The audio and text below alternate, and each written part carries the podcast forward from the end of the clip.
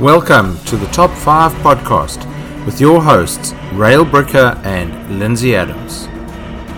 And welcome back. Our special guest today is Curt Tueffert, coming to us all the way from Houston in Texas, where he tells me the temperature yesterday was 107 degrees. That's Fahrenheit. For, for those of you who do Celsius, that's hot, very hot in the 30s. So, welcome, Curt. Great to have you with us. Oh, it's great to be here, guys. Thank you so much for giving me the opportunity to be on your podcast. Now, today we're talking about the top five tips for slaying giants in your business and personal lives.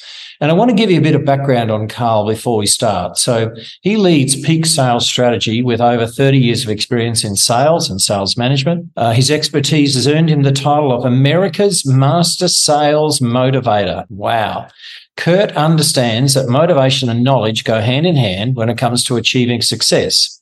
He communicates this balance with the right tools to help people stay motivated. He's a professor in advanced professional selling at the University of Houston, where he's ranked in the top 5% of professors based on student reviews. How much did you pay them to say that, Curt? No, no, don't answer that question. Uh, the Excellence in Selling program is the number one program in the US used as a model by many universities and colleges. Uh, Curt has written many articles uh, and, and journals. And so today, let's zoom in now on the top five tips for slaying giants in your business and personal lives. Curt, tip number one, what have you got for us? Tip number one is passion. For the people who are listening, the idea of passion is that we've got to be passionate about what we're doing. And I wrote the book Five Stones for Slaying Giants as something that I was doing as a professional speaker on the circuit. It's a publisher perish kind of career there. And I was using my book as a way of getting into small, medium, large businesses who are looking for what are these five tips I can give them that could quickly be read and digested. And passion. Passion is something that I think we need as it relates to all the things that we have to do, whether it's selling, whether it's creating, whether it's being in operations, and you have to make sure that things are following a certain procedure and a policy. We've got to be passionate about those things.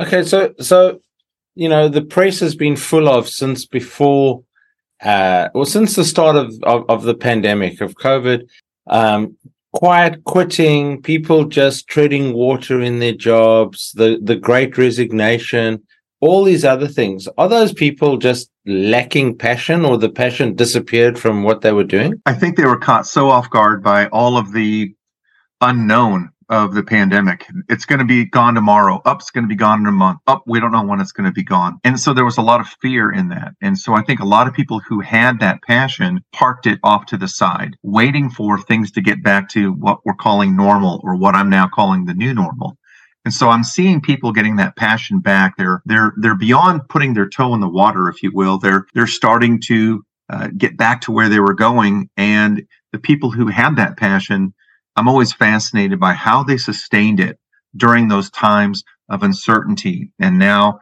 it's we look in our rearview mirror. It's about two years past and what can we do to keep get things going again? So how do we fire up our passion curt? I mean you know i think i agree with you. A lot of people have lost their mojo their passion in the last couple of years how can we rekindle that well you know there's one way that i talk about getting your your passion back is it, it takes three things. One you need a safe place to just get away. That safe place could be your office it could be your local coffee shop it could be a semi extravagant vacation, but it's a safe place to get away, to retreat for a moment. The second thing is you need some still times, meaning that when you're there, when you're there in that safe place where you're going away, don't bring all of your electronics so that you're constantly being bombarded by social media and texts and tweets and things of that nature. And the third thing is outside of having a safe place and uh, still times is special friends to get your passion back, I think we need those friends that are trying to encourage us rather than discourage us. It, it, it's so easy to find all the people who tell you you can't do that or you shouldn't do that. It's difficult to find people who want to see you succeed. When you find that, then you can reflect on that safe place that you were and you're journaling or you're writing in a in a document or even on the back of a cocktail napkin what is it that you're passionate about? So you can share that with those special friends that help you get that back. And as a sales motivator, as a sales manager, I, I, I talk to a lot of salespeople who are stuck in a, in a rut and I try to help them get out of that one by trying to find the last win that they had. Series of phone calls, booked an appointment, close the deal, reflect on that, try to get that passion and that vision back for that, and then parlay that, continue that into your next call. Fantastic. So, so moving on from that, I mean, the, the next one is my passion. The, the, the next of your top five tips, because it actually goes right back to my own branding, which I'll talk about once you've spoken about that tip. So hit us up with tip number two for your top five tips for slaying giants in your business and your personal life. Top tips tip number two is excellence. There's got to be a level of excellence in what we do. You know, there's there's an old saying that says, do your job so well that the living and the dead and the not yet born could do it no better. Dr. Martin Luther King here from the Americas wrote that down and it talks about, look, you can have passion. And I talk to a lot of passionate people, but unbridled passion is useless. It has to be bridled. It has to be governed, if you will, with this excellence factor to be able to do the right thing next and the next thing right so that the excellence and the passion sharpen each other and hold each other accountable. Yeah. So one of the, I mean, my branding is the excellence guy. So, so that's why I said it's a, it is a true passion of mine. But one of the uh, definitions I have been using that excellence is just showing up as the best version of yourself every day. And as simple as that sounds, you know, if you have the passion, do you you know how how do you align with with showing up as the best version you know that's a great question i would say yes i agree with showing up with the best version. It's the self-awareness of is this the best version i could possibly create? I do a lot of work with the behavioral styles and i'm partial to the disc profile.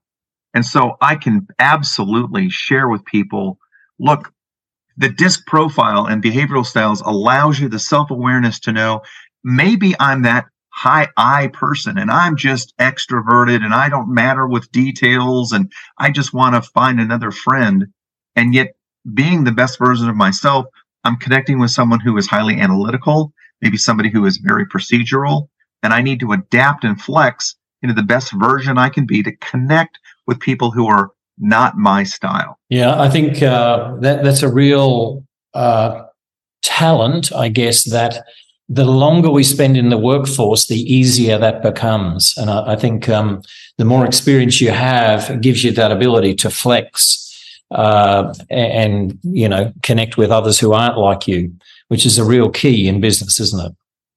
I agree with you. And in a sales culture, it's our ability to have the passion for our product or our company and the excellence of knowing that the craft that we have is just as valuable as an attorney or a pilot or a CPA. We have to go to school. We have to get better because we're connecting with human beings and artificial intelligence, as slick as it may become, won't sustain that conversation that the three of us are having right now that allows us to riff off of each other's ideas.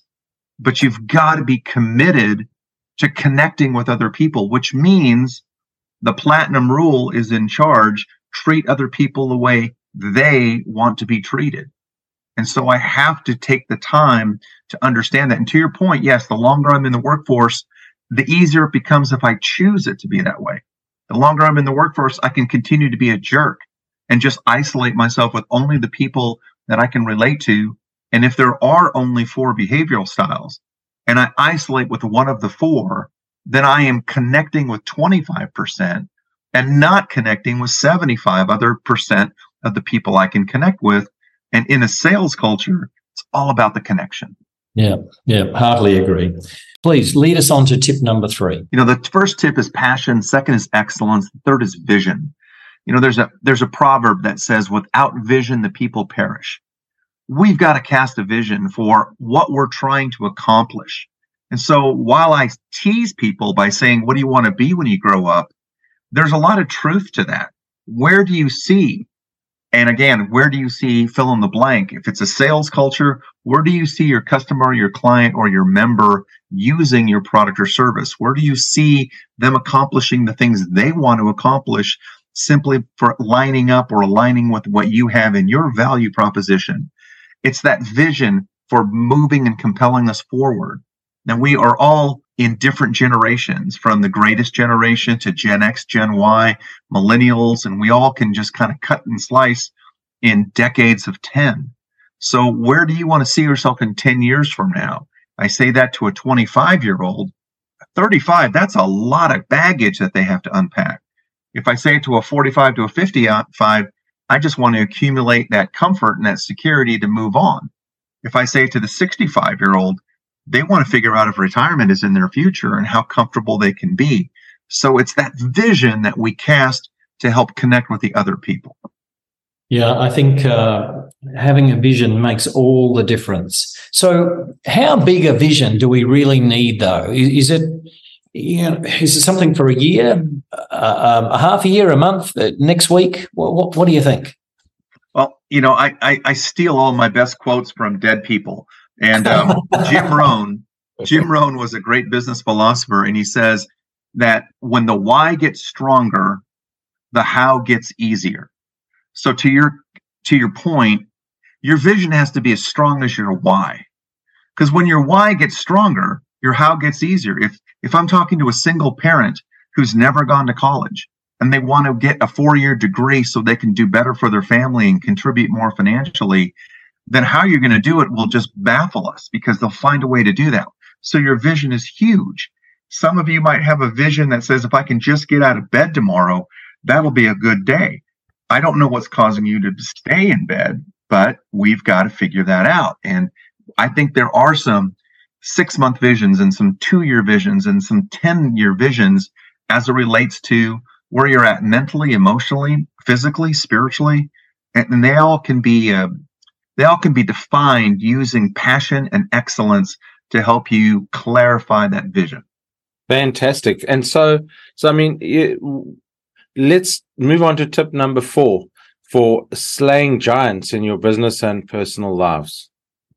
Tip number four is value. So we talk about in sales your value add or your value proposition.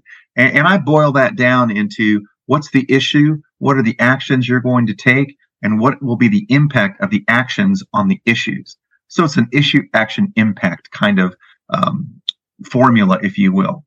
This value proposition is where are you adding value? Are you adding value because you are a student of the game? Are you adding value because you're very self aware that you're trying to connect with people from a behavioral style and you can get better at it? All of this value comes in different areas. Are you the best friend you can be, spouse you can be? Are you the best encourager, employer, employee? And we just constantly are adding value almost to a point of where we're paying it forward. And that would be one external way of adding that value. Maybe it's mentoring somebody. Maybe it's volunteering. It's just, it's just something that's outside of the norm that allows you to stand apart, to be different. If you're not remembered, you'll be dismembered as it relates to the sales culture. Ooh, I like that one. Say that again. If you're not remembered, if you're not remembered, you'll be dismembered. Wow. I mean, everybody's racing to the bottom of price and availability. What are you going to do that's going to stand out with your value proposition? Did you did you take the time to Google the company? Did you take the time to look, go to LinkedIn to find out their profile?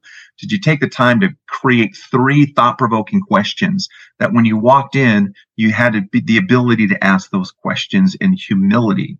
Humility being that you're thinking less of yourself and you're thinking of yourself less thinking more of them. So let me ask you in your in your bio, you talk about professional services, or there's there's comments here about you know selling for professional services. Um, how, has anything changed, particularly the last few years? But you know, a lot of people I meet in the professional services game, a don't see themselves in sales, but b and they they hide their. I, I'm not in sales behind um, an imposter syndrome. Like like oh yeah i'm th- that's not what i do. How do you how do you get to being so confident in the value and I, that you're offering um, that that doesn't apply anymore? Well you know i think this value that we have, I think a lot of people want to slot us into price and availability. We want to commoditize all of our professional services so I can do a Google search and find it on the internet 50% cheaper. And the hardest thing for that sales professional or that entrepreneurial company that to, to differentiate their services outside of their products is our ability to articulate that value proposition of identifying the issue, mapping the actions we'll take against that issue, but more importantly, what is the impact? It goes back to that so what and who cares. And if you can't articulate, then you can be that imposter syndrome. If you can step back and go, look, I've got the passion for what I do. I know I'm very good at what I do because I have an excellence factor. I have a vision for where I can take my client with my professional services. And here are the three ways that I add value. Just articulating those four of the five stones should get you about five more minutes left at the table with that client to ask them some discovery questions to keep you in the hunt. Okay, well, let's round it off now. Tip number five bring us home uh, for the top five tips for slaying giants in your business and personal lives. Absolutely. Top tip number five, it actually piles on. Tip number one is passion, then came excellence, then came vision, then came value. The fifth stone is confidence. If you don't have those first four stones, it's hard to walk into a situation with confidence. I'm not talking arrogance. I'm, I'm, I'm talking confidence. And that confidence that allows you to get through the objection, a sales objection, an economic rejection, uh, a political mystery, or an unknown in the future. You've got to be drawing on your confidence of, I am passionate. I am excellent. I do have a vision. I do articulate value. And you put all that together, and then it goes back to an old quote from uh, Sir Winston Churchill. And I'll summarize it as fast as I possibly can. He was the keynote speaker at an address of graduating uh, co- college kids. The kids were assembled. He was on the lectern. Everybody was excited. Oh my gosh, Sir Winston Churchill, Nobel Peace Prize, you know, commander, defeater of the Nazis what in the world can he say?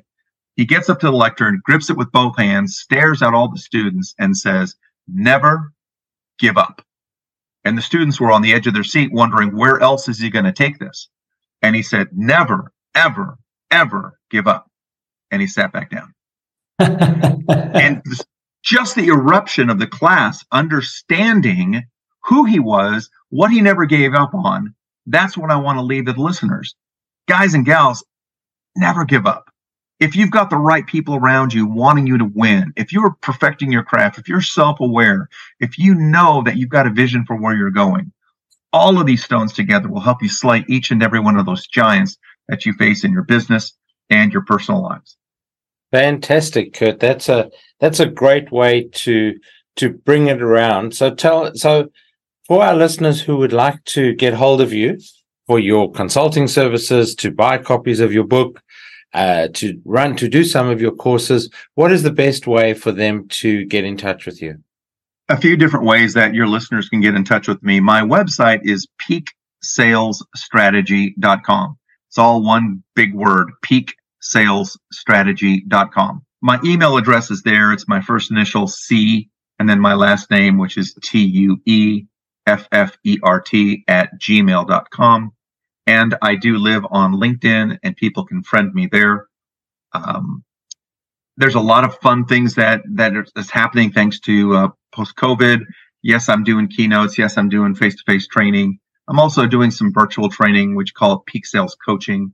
And that allows us to do some baseline assessment work using the disc profile and then do some Zoom calls that allow small to medium businesses who are across the pond, across the globe, across the street, who can't afford face to face to start looking at sales training from a different perspective that allows their sellers to get better at their craft. Brilliant. So, uh, Curt, thank you so much for your time today. It's been a pleasure to have you on the podcast. Uh, so I'm going to sign off now um, on behalf of Rael Bricker, my co-host in Perth, Western Australia. This is Lindsay Adams in Brisbane, Australia, signing off for another edition of the Top 5 podcast.